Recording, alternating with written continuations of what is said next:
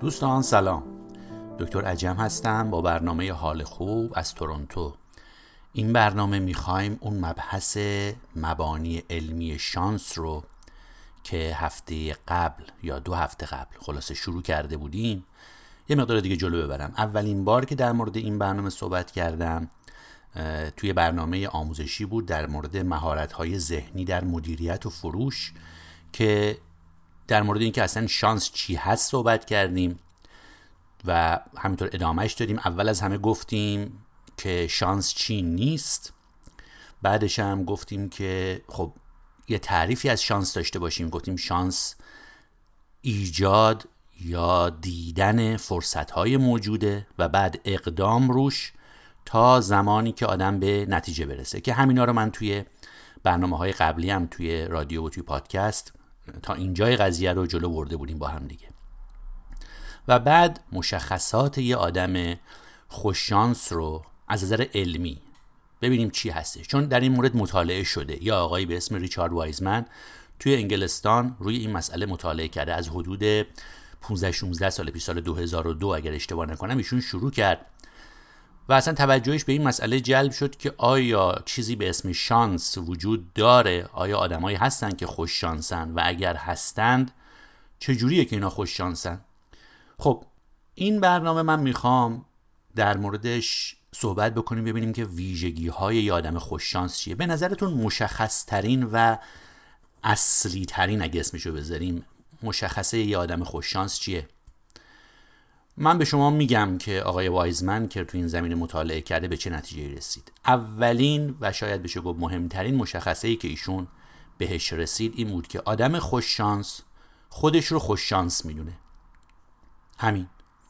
و همین باعث میشه که بقیه ویژگی ها و بقیه اقدامات و کارهایی که می‌کنه پشت سرش بیاد. یعنی آدمی که خوش شانس می‌دونه خودش رو یه جور خاصی رفتار می‌کنه یه کارهایی می‌کنه که به نظر تصادفی میاد ولی چندان هم تصادفی نیست. ایشون برای این که این قضیه رو متوجه بشه اومد یه چند تا آزمایش کرد. در طول یه بازه حدود ده سال ایشون اومد و روی 400 نفر آدمی که خودشون رو خوششانس می‌دونستند و خب البته در مقایسه با یه سری آدم که خودشون رو خوششانس نمی‌دونستند یه سری آزمایش انجام داد که توی کتابی که در همین زمینه نوشته بعضی از این آزمایش ها اومده و من یکی دو تاشو اینجا برای شما نقل می‌کنم. خب برای اینکه مثلا فرض کنید ببینه که آدم خوششانس چجوری رفتار می‌کنه یکی از آزمایش ها این بود. ایشون اومد یه مجله درست کرد که یه تعداد زیادی عکس توشه. یعنی در واقع همین مجله های معمولی و حالا بالاخره با یه تغییراتی. بعد دو گروه گذاشت. یه گروه آدم هایی که خودشون رو خوششانس می‌دونن و یه گروه آدمایی که خودشون رو خوششانس نمی‌دونن. و به اینا گفت که شما عکس های توی مجله رو بشمرید. یه کار به همین سادگی. هر کدوم از گروه ها شروع کردن عکس رو شمردن. برای گروهی که خودشون رو خوششانس نمی‌دونستند این کار یه چیزی حدود بین دو تا سه دقیقه حدود دو و نیم دقیقه طول کشید که عکس های مجله رو بشمرن. برای آدمایی که خودشون رو خوششانس می‌دونستن به طور متوسط حالا نه برای همشون ولی به طور متوسط این کار حدود 20 ثانیه طول کشید. چرا؟ برای اینکه توی صفحه دوم این مجله یه کادر متنی بود عکس نبود ولی متن بود. توی این کادر نوشته بود لازم نیست بشمری توی این مجله 43 تا عکس هست. آدمایی که خودشون رو خوششانس می‌دونستند این کادر رو دیدن. آدمایی که خودشون رو خوششانس نمی‌دونستند به طور متوسط این کادر رو ندیدن و به شمردن ادامه دادن تا اینکه تعداد رو در بیارن. خب این یه چیزی بود که خیلی جالب توجه بود. یه آدمی که خودشو خوششانس می‌دونه چجوری فرصت رو می‌بینه. و ایشون به قول معروف چی میگن پا رو فراتر گذاشت و یک آزمایش دیگه کرد.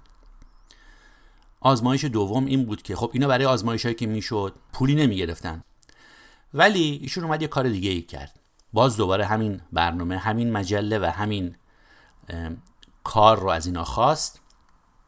با این فرق که توی صفحه سوم مجله باز یه کادری بود که توش نوشته بود که برو این کادر رو به ممتحن به قول معروف نشون بده و 250 دلار بگیر. حالا 250 پوند البته. و خب باز دوباره تعداد آدم هایی که خودشون رو خوششانس می‌دونستن و این کادر رو دیدن و رفتن نشون دادن و 250 پوند رو گرفتند خیلی بیشتر از کسایی بود که خودشون رو خوششانس نمی‌دونستند در واقع میشه گفت که قضیه شاید از یه نظر به همین سادگیه. آدمی که خوششانسه خوششانسانه زندگی می‌کنه خوششانسانه رفتار می‌کنه خوششانسانه دنیا رو می‌بینه و خوششانسانه با فرصت ها برخورد می‌کنه. ببینید ما خیلی از موقع ها زندگیمون یه جوریان است بدون اینکه خودمون متوجه باشیم. یعنی اگه شما به زندگی خودتون نگاه کنین شاید یه سری الگوها رو ببینید. بعضی از ما همینطور مثلا خوششانسانه زندگی می‌کنیم. بعضی از ما بدشانسانه زندگی می‌کنیم. بعضی از ما خوشحالانه زندگی می‌کنیم. بعضیامون بدحالانه. بعضیامون خوشبختانه. بعضیامون بدبختانه. بعضیامون حالا میرم توی مسائل جسمیش. مثلا فرض کنید که مثال برای شما بزنم. اون زمانی که ما درس میخوندیم می‌گفتن که بعضی از شرایط جسمی وجود داره که از نسلی به نسل دیگه منتقل میشه ولی ژن خاصی براش وجود نداره. مثلا در این مورد چاقی بود و دیابت رو اسمشو می آوردن که اینها از نسل به نسل توی یک خانواده منتقل میشه ولی الگوی مشخص ژنتیک نداره. ژنی هم براش حالا اون موقع تعریف نمی‌کردن. و بعد معلوم شد که این قضیه یک چیز خیلی عجیب غریبی نیست. این یک روش زندگیه که از نسلی به نسل دیگه منتقل میشه. اینو تازگی فهمیدن. یعنی در واقع الان که توی مسائل کنترل وزن مثلا صحبت می‌کنن میگن که آدم های چاق چاقانه زندگی می‌کنن. یعنی مثل آدم چاق زندگی می‌کنن. بعد همین روش زندگی رو خب به بچهشون هم یاد میدن. خودشون هم از پدر مادرشون یاد گرفتن.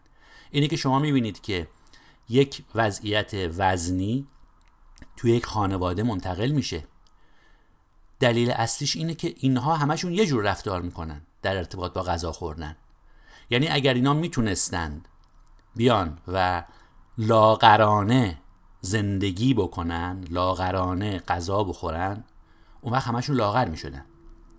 برای همینه که الان روی مسئله روش زندگی توی کنترل وزن به شدت کار میشه که اصلا باید مسئله از حالت رژیم خارج بشه به شکل عادت در بیاد و بعد از اون به شکل یک روش زندگی در بیاد. پس ما خوبه که نگاه بکنیم ببینیم روش زندگیمون چیانه است. خوشحالیم خوشحالانه زندگی می‌کنیم. بدحالانه داریم زندگی می‌کنیم. فقیرانه زندگی می‌کنیم. پولدارانه زندگی می‌کنیم. ما توی برنامه آموزشی که داشتیم در مورد تغییر نقشه زندگی اتفاقا صحبت همین شد که یک نقشه های زندگی وجود دارن که یک پیامدهایی دارن و این پیامد نسل در نسل منتقل میشه. یکی از دوستان یه مثالی زد از یکی از آشناهاشون که این آقا یه آدم کارآفرین بوده چهل و خورده سال قبل قبل از انقلاب 57 ایشون تو ایران کارآفرینی می‌کرده و وضع مالی بسیار خوبی هم داشته. و بعد از اینکه انقلاب میشه خب همه اموالش رو از دست میده مصادره میشه و ایشون میره خارج از ایران. جالبه که همون برنامه رو خارج از ایران پیاده می‌کنه در خارج از ایران کارآفرینی می‌کنه بسیار ثروتمند میشه و بعد خانوادهش هم ثروتمند میشن و نسل در نسل اینا همینطوری ثروتمند میرن جلو.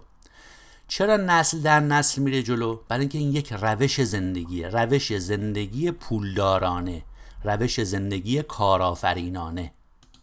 خب از اون طرف هم یک روش زندگی فقیرانه وجود داره که اولین چیزی که همیشه به فکر آدم می‌رسه اینه که من پولشو ندارم یا پول نباید بدم. من خیلی دور برم اینو می‌بینم. آدمایی که وقتی که یک موقعیتی پیش میاد یک فرصتی پیش میاد اولین چیزی که بهش فکر می‌کنن اینه که چه چیزی از دست میدن. این کلمه برنده و بازنده رو شنیدید حتما. بعضی آدما برندن بعضی بازندن. حالا حرفای مختلف در موردش می‌زنن تعریف های مختلف داره. ولی یه چیزی که من خودم بهش رسیدم اینه که یک ویژگی آدم برنده اینه که توی هر موقعیتی فکر می‌کنه که چی به دست میاره. بعد فکر می‌کنه که چی از دست میده. یعنی برنده بردن براش مهمه. برعکس آدم بازنده تو هر موقعیتی اول فکر می‌کنه چی از دست میده. بعد شاید فکر کنه که چی به دست میاره شاید هم اصلا فکر نکنه. یعنی مثال بزنم براتون. موقعی هست که شما با یه نفر صحبت می‌کنید. میگید مثلا فرض کنید فلان تجربه فلان برنامه آموزشی فلان چه می‌دونم لباس فلان هرچی به خصوص حالا تو زمینه تجربه این خیلی من اینو زیاد دیدم. این وجود داره. بریم شرکت کنیم بریم یاد بگیریم بریم فلان کارو بکنیم. جواب اینه که چقدر قیمتش چقدره؟ یعنی اول از هر چیز اینکه من چقدر از دست میدم چه پولی باید پرداخت کنم. نمی‌پرسن که این چه چیزی به ما میده. من چند وقت پیش داشتم با یه کسب و کاری بود. می‌خواستم یه موقعیتی رو بهشون بدم که بیان برای یک کاری اسپانسر بشن. و بعد از اینکه من صحبت کردم گفتم یه همچین موقعیتی وجود داره برای یه کار جالبی بود که اسپانسر بشن بدون اینکه اصلا سوال کنن که کار چیه اون موقعیت چیه اصلا برنامه در مورد چیه. اولین سوال این بود که قیمتش چقدره؟ و من فهمیدم که اصلا با اینا ادامه دادن نداره. برای اینکه این ها ممکنه که توی کسب و کاری باشن ولی در واقع آدمای برنده ای نیستن. آدم برنده اول نمی‌پرسه که من چقدر پول بدم. چون ممکنه که شما به اندازه چه می‌دونم یک میلیون تومن ارزش وجود داشته باشه و صد هزار تومن قیمتش باشه. ولی وقتی اول می‌پرسی قیمتش چنده داری اول به اون چیزی که می‌خوای بدی فکر می‌کنی. اصلا کاری نداری که چقدر ارزش میاره توی سیستم تو و کسب و کار تو. اینه که آدم های برنده برنده آنه زندگی می‌کنن. آدم های بازنده بازنده آنه زندگی می‌کنن.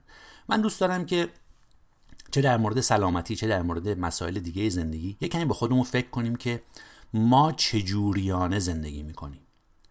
قضیه سلامتی هم وجود داره. من دوست دارم که الان تو این وقتی که هست اینو به شما عرض بکنم. واقعیت اینه که ما اگر بتونیم حس و حال سلامتی رو حتی اگر که درگیر یک بیماری صعب العلاج هستیم حس و حال سلامتی رو مثلا اگر ازش خاطره ای داریم خب سالها قبل مثلا سالم بودیم. اون رو دوباره بیاریم و تصور کنیم و نه فقط تصویر ذهنی بلکه حس و حال و حال و موجش رو توی خودمون ایجاد کنیم. روزی سه دقیقه. من به شما قول میدم که تفاوت بسیار بزرگی می‌کنه تو وضعیت سلامتیمون. این تاثیر دارو و درمانهایی که شما می‌گیرید رو بسیار زیاد می‌کنه. چون ما می‌دونیم که جسم ما به ذهنمون پاسخ میده. نشونه چه مینه اگه من الان برای شما بگم که تصور کنید که یه لیمو رو برداشتین ببخشید یه لیمو ترش رو برداشتید با کارد اینو قشنگ نصف می‌کنید و بعد اینو کم کم نزدیک دهنتون میاد من همونطور که دارم اینا رو توصیف می‌کنم دهن شما پر از آب میشه. هیچ لیمویی در کار نیست. ولی از تصور اینکه لیمویی هست دهن شما پر آب میشه. اینو بارها من مثال زدم و جای دیگه مثال زده شده. ذهن و بدن ارتباطشون اینجوریه. بدن به ذهن جواب میده. کافی شما سلامتی رو با همه احوالش روزی سه دقیقه تصور بکنید. این اثر هر نوع درمانی که شما می‌گیرید رو چندین برابر می‌کنه. توی قسمت دوم این صحبت من یک مبحث دیگه رو هم دارم که در مورد زندگی خوشبختانه و خوششانسانه و خوشحالانه با شما در میون بذارم. متشکرم که تا اینجا به صحبت من توجه کردید.